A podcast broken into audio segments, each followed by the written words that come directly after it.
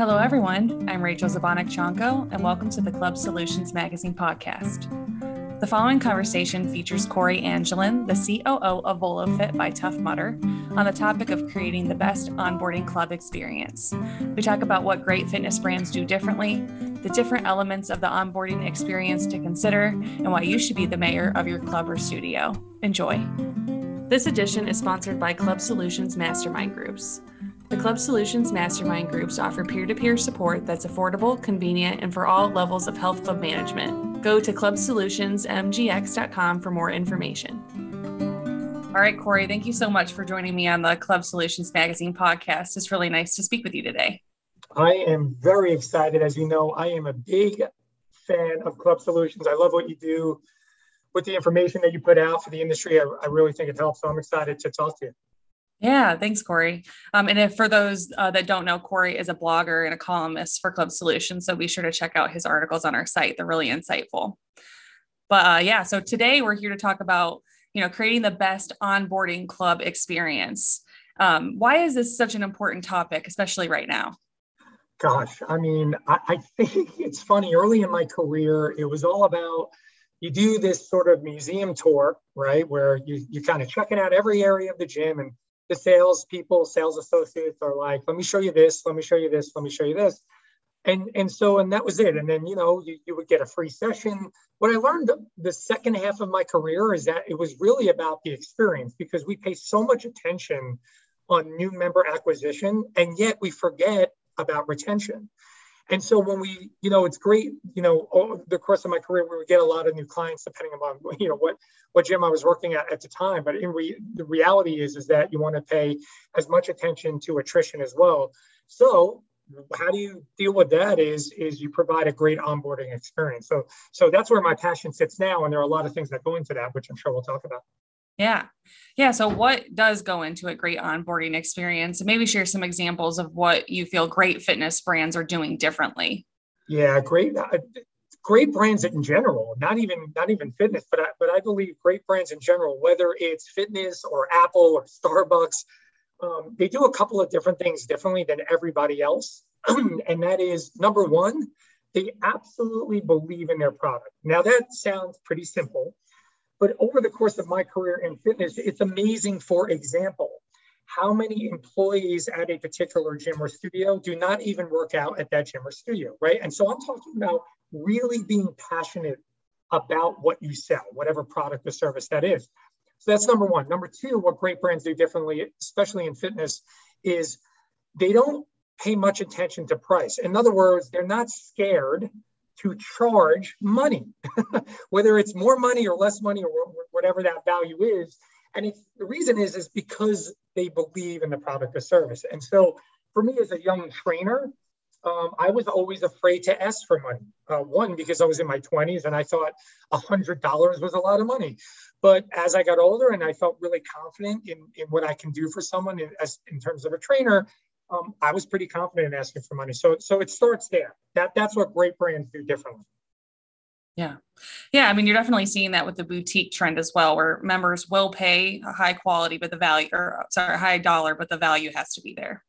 Yeah. And for me, it's interesting making the switch from big box my whole life um, to boutique with now with VoloFit. And and it was a little bit of a transition, but what was cool for me was to understand um, and by the way, both have a place in fitness. I still belong to a big box gym and I work for a boutique fitness company, but so, so that's never going to change. But it is interesting to see the segments of, of demographics. So obviously, boutiques driven by millennial and Gen Z. We all know that. I still am a Gen Zer. I believe you're a millennial. So that, I'm correct. I'm right. Good. Um, God, I wish I had those days back.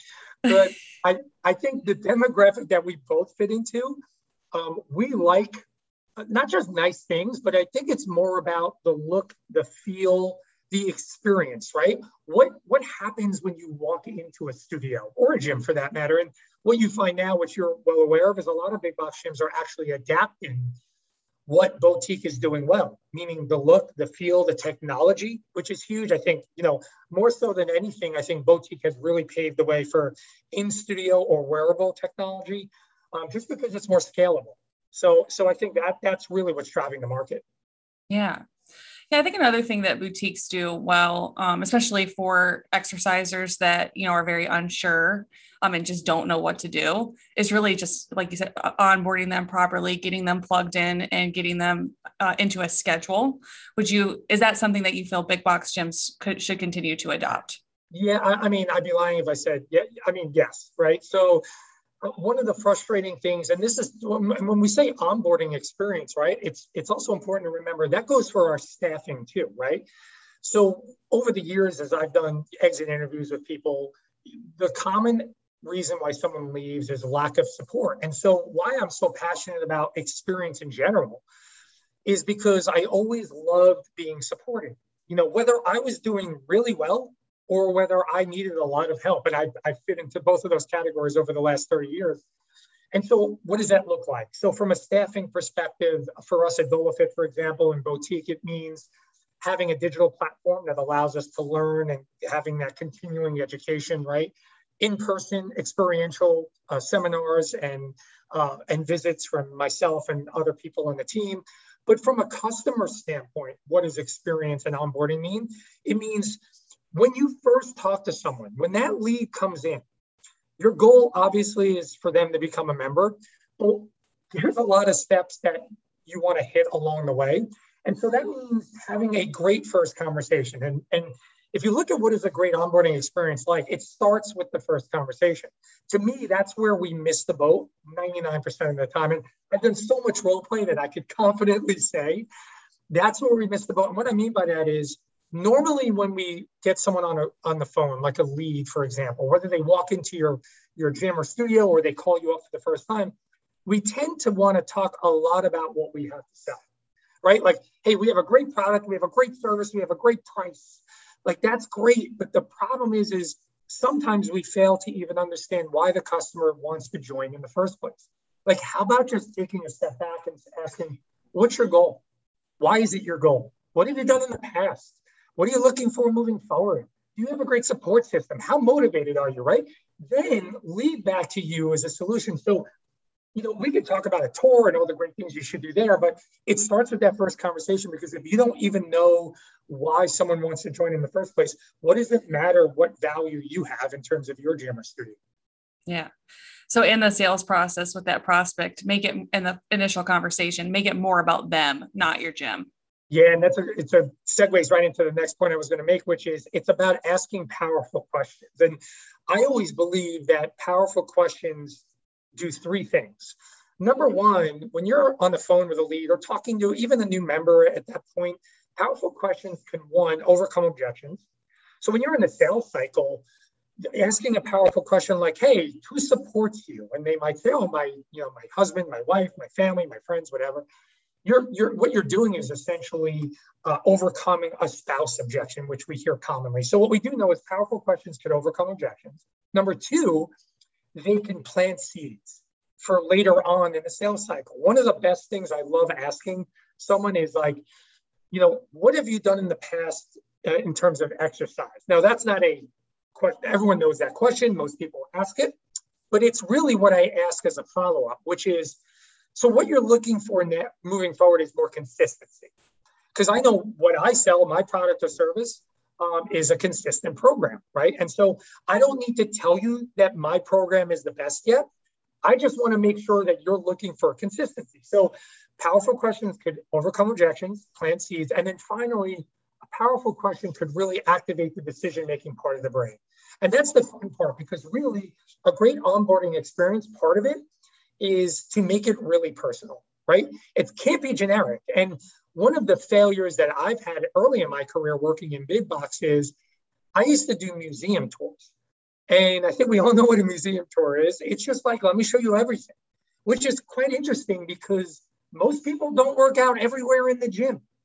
like just for me, it's show me the free weight area and the, a treadmill every now and then, right? Like, and so, but when you're making it really personable, and specific to that customer, that's how you start a great onboarding experience. Yeah. Well, what other elements are really important in creating a great onboarding experience? Yeah, it, it's to the second, I think, part of your point before is understanding that being on a program is a really great thing.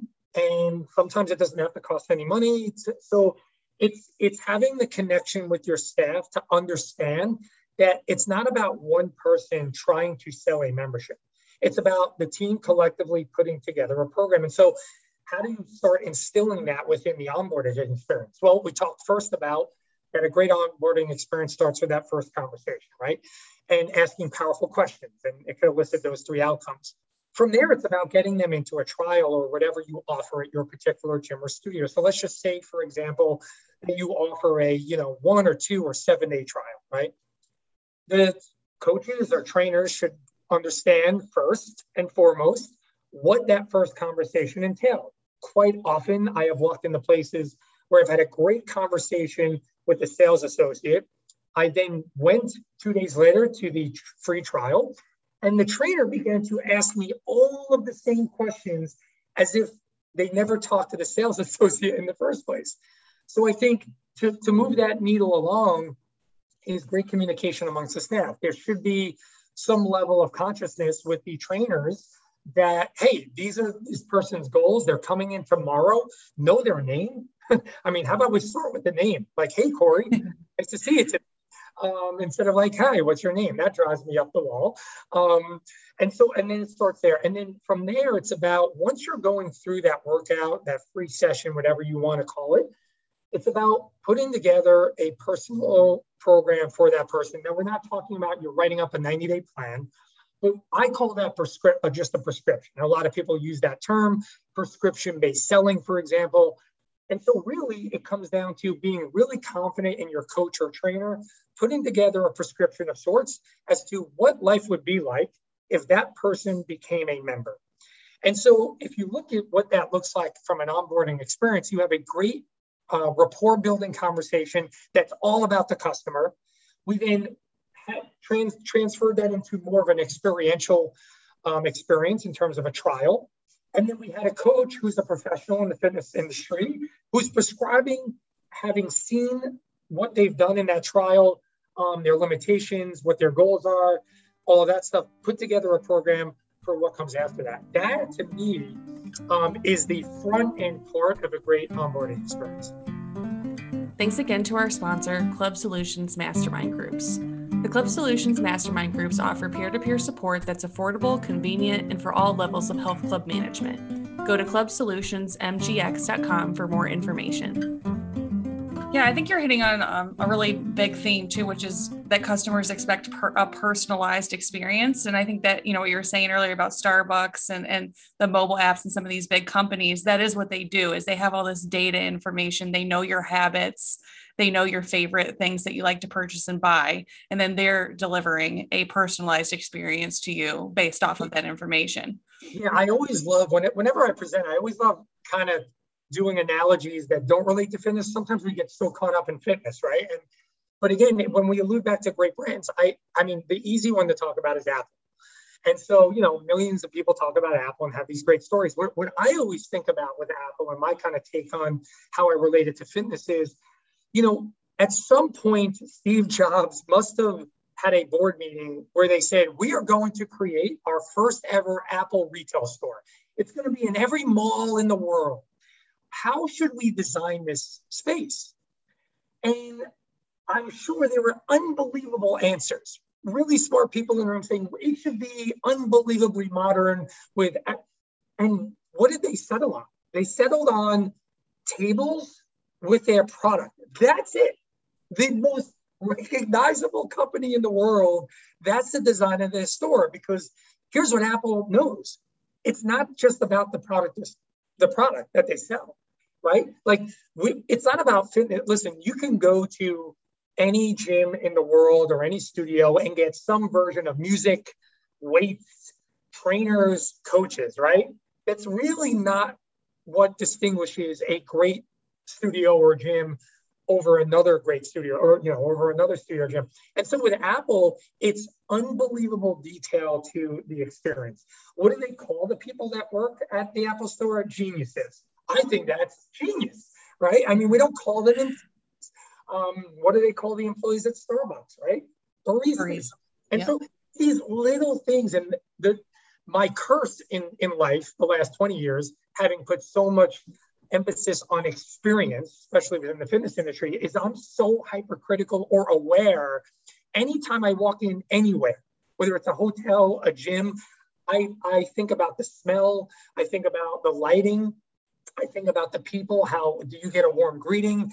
I mean, everything that goes into that experience can really, if you think about it, make or break that person becoming a you know long-term member or customer or not. And that's just the reality of, of where we live in the fitness industry today. Yeah. It's really about how you make people feel at the end of the day. Oh, so and, and so when we talk about, you know, like I talked about before, when we talk about powerful questions to elicit that decision making part of the brain, it's emotional, right? Sales is emotional.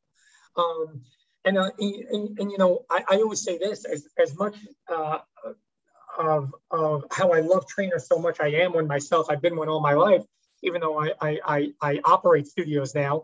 Um, no one gets to the trainer unless you sell a membership is the honest truth, right? So you, you can have the best trainer or coach in the world. It doesn't matter. Um, and so, you know, at VoloFit, for example, what I always try to instill is that it's about the team. It's not about, you know, having to go out and get the best coach. We, we want great coaches. We also want rock star people that can sell memberships because it's not just the, the, the word selling or sales kind of turns people off, but we, I always say about myself, it's not about selling. Just create a great experience, believe in what you're doing, and just care about the customer. It sounds very cheesy. I get it. Don't get me wrong, but it's true. If you if you really think and understand a person's or customer's goals and you believe that your product or service can help with that, well then it's not a problem in selling a membership to them. Yeah. Yeah, like you said, it's simple, but it's extremely important. Absolutely. So, I mean, that's the challenge, right? Is to get people to buy into the fact that it's not just about you, it's about the customer. Yeah. Well, changing gears a little bit, I'm curious, what are your thoughts on how technology can assist with member onboarding and creating a great experience? And maybe you can share some specific examples of how you do that at VoloFit. Yeah, absolutely. I think one of the things that attracted me to VoloFit, well, I would say three things. Um, and, and, and obviously it goes in line with what boutique's doing in general, but specifically for us, number one, it was the programming, right? So at the end of the day, you have to have great programming.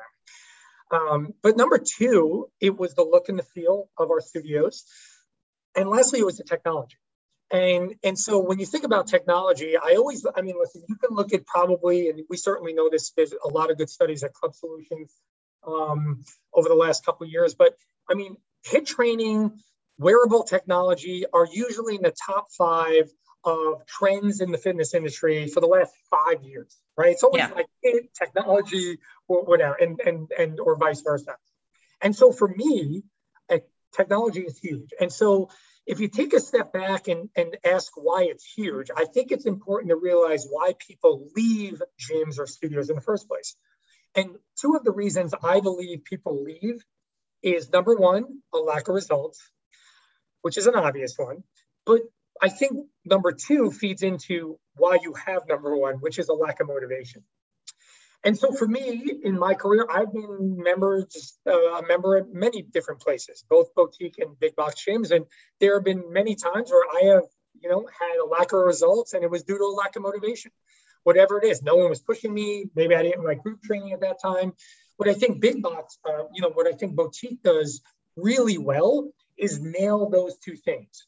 I think um, and especially what I believe at VoloFit is we provide an experience whereby um, we motivate the hell out of you.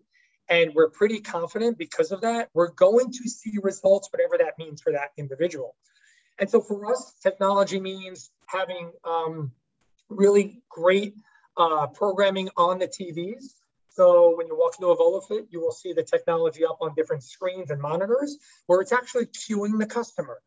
Um, and so as a coach, that's outstanding because how many times in my career have I walked over to someone and corrected their squat and then I would walk away and they would just screw it up again. It's not their fault, but it's hard to, right? It's hard to remember all of it's like learning a golf swing. There are so many things you have to learn that it's very hard. So being able to coach a member on a particular exercise at a particular station but also being able to see that movement on a continuous loop on a monitor is huge for the customer. So that's what attracted me uh, specifically to the technology that we have at VoloFit. Yeah. Yeah, no, that makes sense. I'm taking, uh, I've actually just joined a Pilates gym. And sometimes when the trainer's giving instructions, it's a little unclear and having like a visual presentation on a screen would be super helpful. Just maybe yeah, think about that. This, this is the great point, right? We talk about. It's, it's emotional. How does that make you feel when they walk away? You don't want to feel like an idiot, right? You're like, I mean, other people are doing it. Oh yeah, we're all looking around. We're like, what do we do? Eh, yeah, exactly. And you're trying to find the one part, right? And so that's an issue, right? And most people are not trainers. So we don't expect them to understand what a progression is, a regression, what it looks like. And so, yeah, I, I think we're in line with you know, what that means in terms of how technology helps that. Yeah. Yeah, I want to go back to what you're saying too about motivation. Um, and you know, I can definitely relate to what you're saying about um, you know, being members of big box gyms and boutiques over the years. And the boutiques in particular have at least very um, motivated me a lot more. And it's just little simple things. For example, you know, it's extremely expensive compared to some of the other facilities. So I feel like I, I have to go sure. in order oh, to get my money's worth. Um, and then another thing is, is even just like with scheduling, like if I schedule a class, if I cancel within 12 hours, I get charged a fee. So there's motivation right there for me to go. And like you said, the more I go, the more results I get. So it's just little things like that oh, you are the perfect member for us. right? Like, like you're actually a responsible member, right? You're you're holding yourself accountable, right? We don't charge people because we we like to charge people. It's yeah. just it's but that I think you've hit the nail on the head. And, and that's an interesting take, by the way. Uh, sometimes I forget that that the customer, the way they take in information, right? Like you hold yourself accountable. And so, yeah, I, motivation. So motivation, I think the way you laid it out has a couple of different meanings, right? Um, both for the studio and what it means to the consumer. Yeah, for me, it's also about how loud is the music, right? Um, is it hospital type lighting or is it really cool lighting? The look and the feel. We go back to that look and the feel. Um, and then it's about obviously the staff, right? And so, it, and really that comes down to community. So I think what, what does well and, and why I think it really thrives, even post pandemic or, or while we're still getting out of the pandemic, um, is it does have a lot of different meanings to how we can motivate you because it is more scalable. But at the end of the day, it's more about the community, right? You're more likely uh, to know people, more people, if not everyone, in that studio versus walking into a big box gym. It doesn't mean, you know, that's not for everyone, but I bet you in your Pilates class, you know a lot of people, right? I do. yeah. And you help motivate each other, right?